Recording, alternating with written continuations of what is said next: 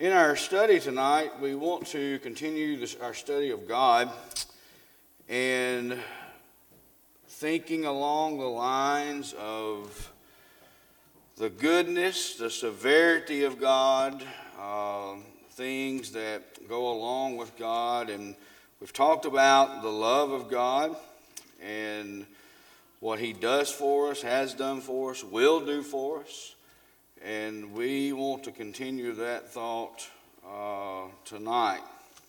Before we begin, um, would like to let you know that uh, Ms. Terlin Jenkins has had a fall this afternoon, uh, today at some point, and um, is in the ER. And uh, I believe they've told her that she's broken her left arm and uh, left shoulder. Um, so remember her in your prayers as well, um, as long as many others that we've got been praying for. And uh, of course, I don't know what Miss Sonia found out. Uh, she better, Brother Jimmy, or okay. So let's uh, let's remember these folks in our prayers. Our numbers kind of down tonight. We've got some traveling, so we wish them safety and uh, hope they're well and and uh, good things are with, with those folks. All right, in the book of Romans in chapter 11 was read just a moment ago. Um, we read there the 15 through 22, and I want to focus there tonight just on the thought of verse 22. Uh, and we're saying there, therefore, consider the goodness and severity of God, and those who fail severity, but towards you goodness if you continue in his goodness. Otherwise, you will be cut off, as one version puts it. And as we've mentioned just a, few moments ago, in the last few lessons, we've examined several attributes of God and how it's related to man's relationship with Him. We've discussed the significance of the love of God and grace and his mercy and his long suffering with mankind. But in the last one, I believe what we talked about, we looked at how God is good and faithful, truth and wisdom, as well as light, and began looking at his judgment. And but a lot of folks we can say tonight, as, as we've known and seen through many many times and through many years, a lot of folks stop at the benevolent part of God. They stop at the attributes of God as what He is, as far as all the good things, things that He gives us, things that He has done for us and will do, and those types of things. But again, a lot of their studies end at that point. But there's another side of God that we need to give consideration to. And again, the attributes of judgment. And I want us to examine those things, and we've mentioned these in some of the prior lessons as well, but a little closely, more closely, at looking at these attributes as far as God being righteous and just. In the book of Psalms, in 116 and verse 5, gracious is the Lord and righteous Yes, our God is merciful. We've talked about the righteousness of God. We've talked about the goodness of God, and good being better, as we defined it, while righteous meaning one who keeps the law. Romans chapter 5 and verses 6 through 8 gives you that distinction of what a righteous person is. And most certainly, God is good, but He is also righteous. Meaning that He, uh, the word righteous meaning to observe divine and human laws, but one who is such as ought to be. One who keeps the laws. And we know that God is not bound by human law.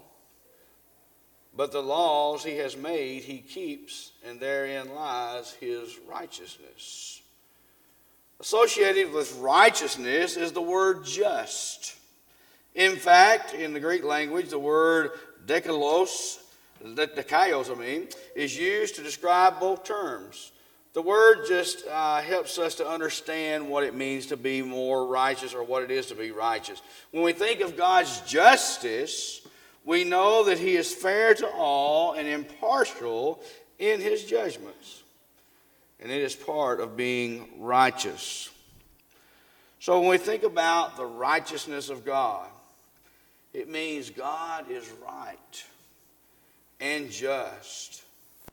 It's evident in his holiness and well as well as his infinity.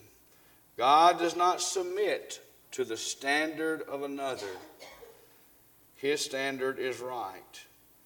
He is the right. He's right in his judgments. His words are demands and in his actions. And you know, we do well as mankind not to question God's ways. You see, our blessing lies in the fact that He is good and He cares for us. It is it's impossible to obey or be indifferent. It should be impossible, let me put it that way, for someone not to obey or not to to be the way they should be toward God for what all he, he has done. So when we say righteousness, that he is righteous and just toward us. In the book of Psalm, in 145, in verse 17, the scripture in the Bible says that the Lord is righteous in all his ways, gracious in all his ways. 119 of Psalms and verse 142 reveals that his righteousness will never change. Your righteousness is an everlasting righteousness, and your law is truth. When you go back into the book of Romans, in chapter 1 and verse 17, verse 17 speaks of his righteousness revealed from faith to faith, to the gospel. You know, I find it interesting that it lies right behind when you go to Romans chapter 1 and verse 17. That scripture that we all know that Paul has, has uh, uh, written down, and, and as Paul is saying here, he says, For I'm not ashamed of the gospel of Christ. For it is the power of God unto salvation to everyone that believeth, to the Jew first, and also to the Greek. Now, notice in verse 17, for therein is the righteousness of God, revealed from faith to faith, as it is written, the just shall live by faith. And then in verse 18, if you go on in Romans chapter 1, for the wrath of God is revealed from heaven against all ungodliness and unrighteousness of men who hold the truth in unrighteousness. Because that which may we be known of God is manifest in them, for God has showed it unto them. And then it starts going into uh, describing how bad the, the things are with the Roman people, and they're in Rome in the next few verses. But his word reveals his righteousness. Psalms 119 and verse 172, in that book, it says, My tongue shall speak of your word, for all your commandments are righteousness. And the book of Romans has a lot to say about God's righteousness. When you turn on, over in the book of Romans in chapter 3 and chapter, chapter 3 and verses 25 and 26, it says, When God has set forth to be a propitiation through faith in his blood, to declare his righteousness for the remission of sins that are past through the forbearance of God. Now, in verse 26, it says to us, To declare, I say, at this time, his righteousness that he might be just and the justifier of him which believeth in Jesus. He demonstrates his righteousness. How? By sending Jesus to die for us. Why? Because of sin. And the scripture goes on God would be righteous and just to simply destroy us. But the greatness of his righteousness is seen in those provisions that he gives us a second chance to make ourselves right and providing and implementing a plan to forgive us. But there's another side to this righteousness of God, and it's called punishment of the wicked. Being righteous, God must deal with those who do not obey his will. Still in the book of Romans, in chapter 2 and verse 5, the Bible says, But in accordance with your hardness and your impenitent heart, you are treasuring. You are treasuring for yourself wrath in the day of wrath and revelation of the righteous judgment of God. One might ask the question how can God be righteous if he forgives the sins of some while not forgiving others? Well, the answer lies in his universal call. God has offered the same plan to me right here in Tennessee as he has someone living across the other side of the world. He's universal in that. All of mankind, he has offered the plan and he's offered that same plan to mankind and is willing to forgive all. His righteous judgment will be based individually toward each person based upon whether or not he is willing to comply with his instructions. You see, there's conditions. Whether he is willing to comply with God's instructions. You know, let us all learn from his righteousness to live righteously. You know, we, we, we have that call. We have that um, sounding, resounding call from the book of, of, of our God and, and the Word of God to live righteous. Now, we've talked about all of this in many lessons, but when we talk about this righteousness and the goodness of God, God is jealous. In Exodus chapter uh, 20 and verses 3 and 5, the second and the third commandments, when we read those, he says, You shall have no other gods before me. You shall not make for yourself an idol, or any likeness of what is in heaven above, or on the earth beneath, or in the water under the earth. You shall not worship them or serve them, for I, the Lord your God am a jealous God. what just does it mean that he is a jealous God? We've heard that, hadn't we? When we think of jealousy, we usually see it in a bad sense. And jealousy is often is, is evil.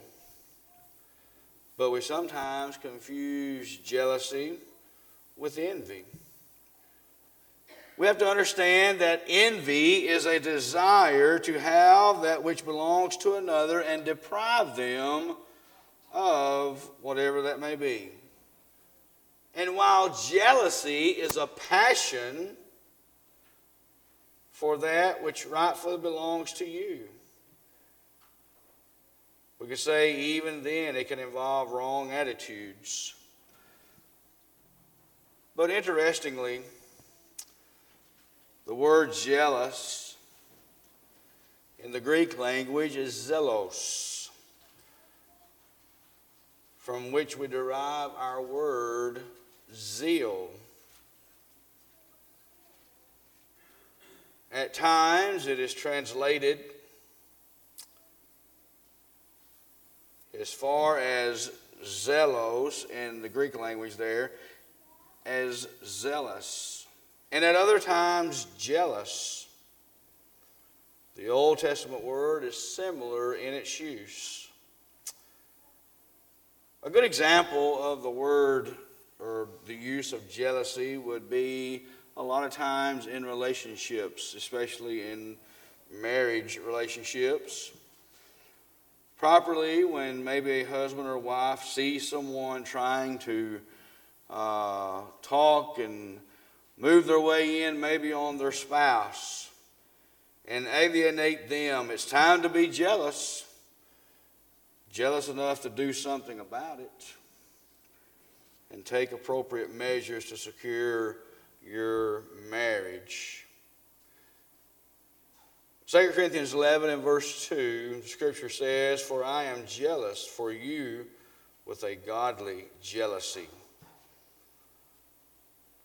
And when you compare the two of jealousy,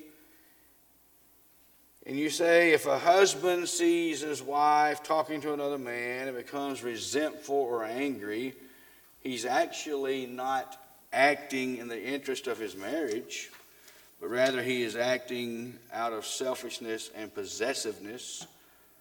This usually leads to more problems and demands or damages to the relationship. But when we take that concept in that concept and we say God is jealous in the good sense, the two examples you had, we had a good sense, and then we had the sense that was not so good in the possessive part of being jealous. But God is jealous in the good sense.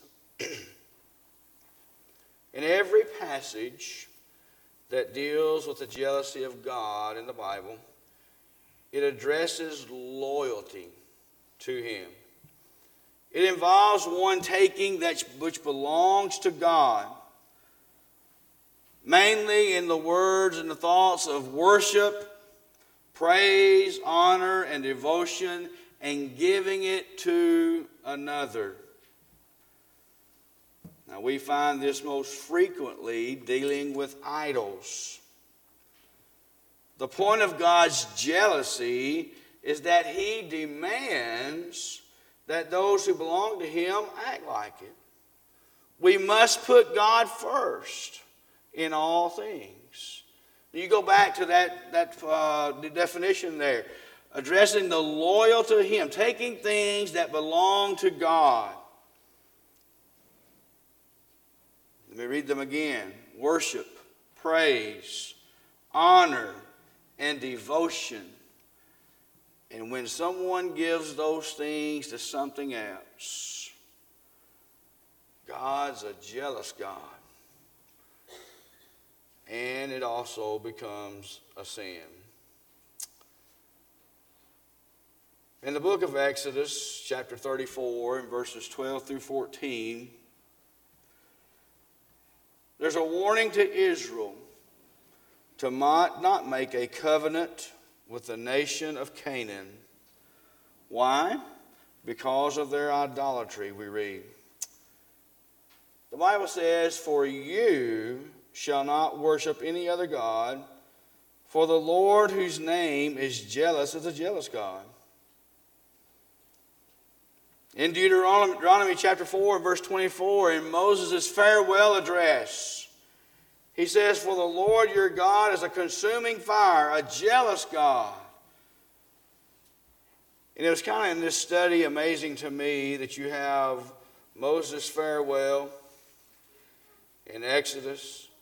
You have Joshua's farewell in Joshua 24 and verse 19. And in his speech, and this is where Joshua challenges Israel to choose between Jehovah God and the gods of the nations that they uh, yet uh, had yet to drive out of the Canaan, Canaan's land. But he challenged them that they respond, that they would follow the Lord. He knew their will said, You will not be able to serve the Lord, for he's a holy God. He's a jealous God. He will not forgive your transgressions or your sins. And he was speaking of, in that farewell address, of idolatry. You see, the jealousy of God in passages such as Isaiah chapter 42 and verse 8, where he says, I am the Lord. That is my name. And my glory I will not give to another, nor my praise to carved energy, enemies, or images rather. All that is in the Old Testament, but you flip over to the New Testament in the book of 1 Corinthians in chapter 10 and 22. Even in the New Testament, Paul says, Flee from what? Idolatry. He explains that they cannot serve God with a divided interest. Verse 22 says, Or do we provoke the Lord to jealousy? Are we stronger than He? Again, there in 1 Corinthians 10 and throughout that chapter and verse all the way down to verse 22. You remember in James chapter 4 and verse 5, James writes, says where he says the friendship with the world is enmity with God. Or do you think that the scripture says in vain, the spirit who dwells in us yearns jealousy? We can say tonight, truly, God is a jealous God. But only in the sense that he wants what is best for us. He is jealous when others try to steal us from him. And he's jealous when we try to divide our loyalties that belong to him with another. I've got a note here and a question. Have you ever considered these thoughts in light of the chastisement of God? Turning your Bibles to the book of Hebrews. And in the book of Hebrews, in chapter 12,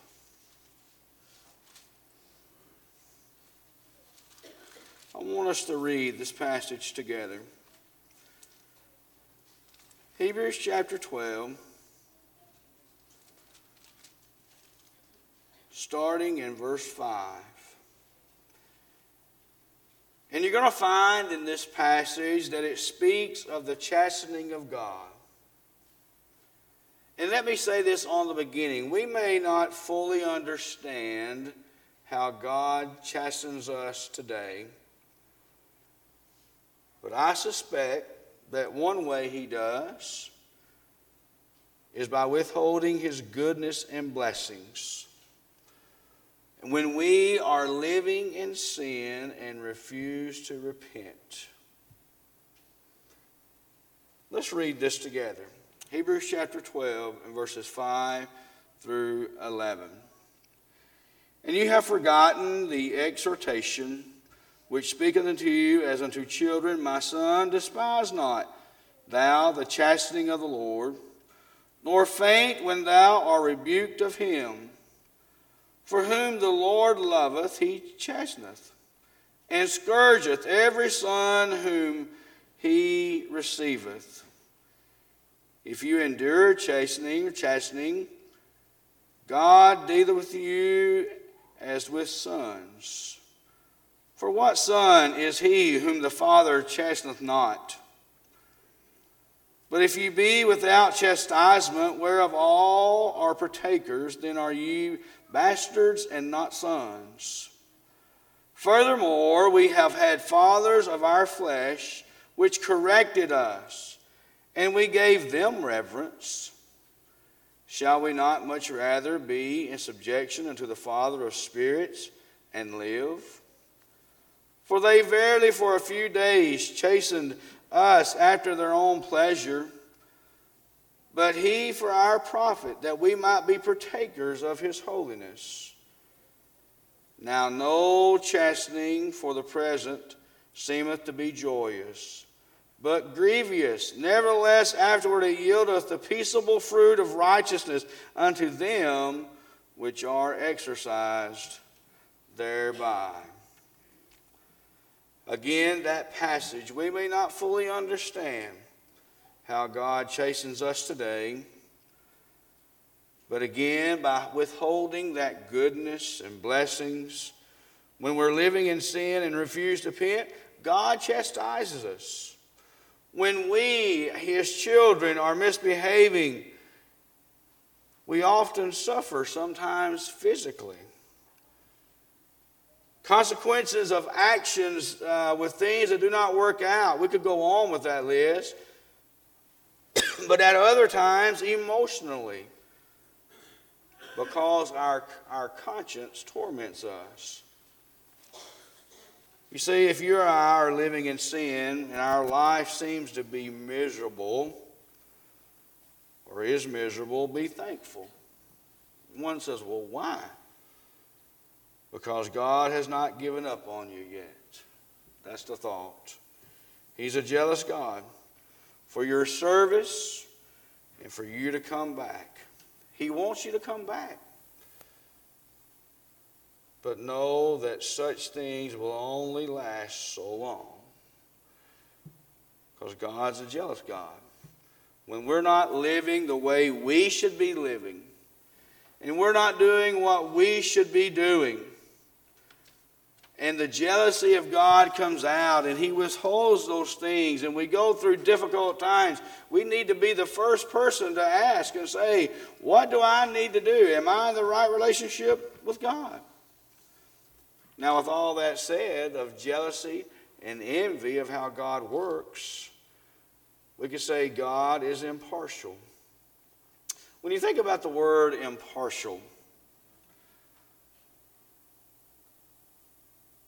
it should come to mind that it means to act without or think without a bias. To render action or judgment equitably to all. We also could say that it means to act without any prejudices. And we could say tonight that God is truly impartial partial.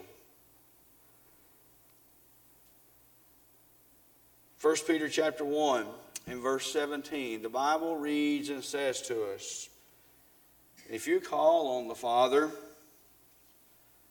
who without partiality judges according to each one's work, conduct yourselves throughout the time of your stay here in fear, without partiality.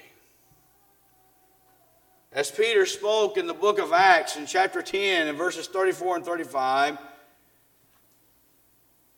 course, Cornelius was the first Gentile convert. He said to Cornelius, In truth, I perceive that God shows no partiality. But in every nation, whoever fears him and works righteousness is accepted by him. Now, that goes back to what is right righteousness. But that righteousness is accepted by Him. One other point on this thought.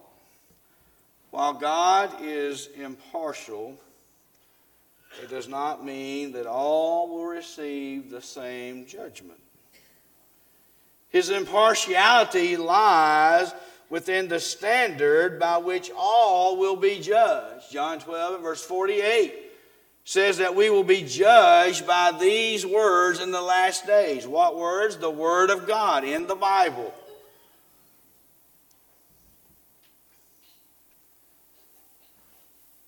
he says that he will use that standard universally. We spoke of God's righteousness, his justice, and his jealousy. And each of these demands that he enforces his standard without partiality.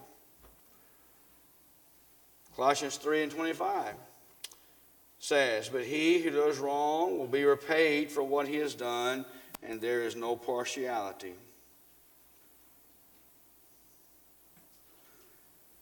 You go back to the book of Romans in chapter 2, verses 6 and verse 11 it's worth noting that God, with righteous judgment, will render to each one according to his or her deeds.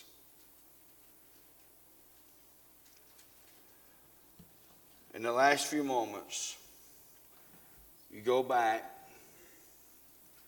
to Romans chapter 11 and verse 22. Behold the goodness and the severity of God. God is severe and a God of wrath. The severity of God in that verse of chapter 11 and verse 22 takes you back to the second chapter where Paul spoke of God's judgment. And in that text, Paul spoke of the hope that the godly have. But he also addressed the wrath of God. I think that's a worth note to go back and study that. When we think of wrath, we think of uncontrolled anger and rage. But while it involves rage and anger, it's far from uncontrolled in the hands of God. When we think about wrath, we think about wrath in the worldly way, don't we? Uncontrolled. But the wrath of God has reference to how he does and will respond to sin that has not been repented of. God's wrath in the Old Testament was always directed toward those rebellious and ungodly people. Why? Because God, by his nature, will not and cannot tolerate sinfulness and rebellion against him. It's contrary to the attributes of God, even the ones that we've discussed in later uh, lessons that we've uh, looked at. Romans chapter 1 and verse 18 again says, For the wrath of God is revealed from heaven against all ungodliness and unrighteousness of men who suppress the truth in unrighteousness. Tonight, I ask you the question Have we lost? Have we lost the reality of God's wrath? One of the results of many of the movements that are moving across our society and nation today. It is a softening of teaching on the severity and the wrath of God. Many people will teach and preach His love and His goodness, but they ignore His demands for righteousness and justice in our lives toward Him. They ignore the consequences of disobedience. And as a result, when you ignore those consequences for disobedience, there's no fear of God. So, therefore, in our society and world today, and unfortunately sometimes in the Lord's church, man does whatever he or she wants in the name of the Lord and assumes God will accept it. They change up worship, they change up different things, and how wrong those people are. Romans 11 and verse 33 as we close.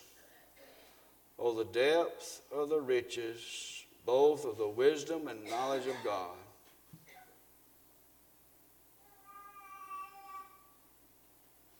Through this study, hope that we lay out the attributes of God and understand Him more. And I hope that through this study that we can understand Him more and truly appreciate who He is and what He's capable of and why He does those things. So, as tonight we think about the jealousy and the envious part of God and the right kind of jealousy God has for His people. Would God be jealous of you tonight or me because I've taken what's deserving of Him, of worship and praise and all those things, and put it towards something else? Would God be jealous of me or you? Maybe we find ourselves in sin and He sees us leaning toward things uh, of worldly things. And He begs you to repent. He begs you to change your ways and to come back to Him. We're all going to be judged one day. I believe that every one of you believe that. If not, you wouldn't be here tonight. God's going to, God's going to judge us. God's going to use the Word of God, His words, to judge us in the last days. So tonight, maybe you need to become a Christian, or maybe you need to repent of those sins that's alienating you from God and the right relationship with God. We encourage you to do that. We encourage you to think about that. That let God do His part, but we willing to do your part as well by coming to Him, asking for forgiveness, repenting, confessing those sins, and wanting to make things right with God. Tonight, whatever your need may be, please come. As together we stand, and as we sing.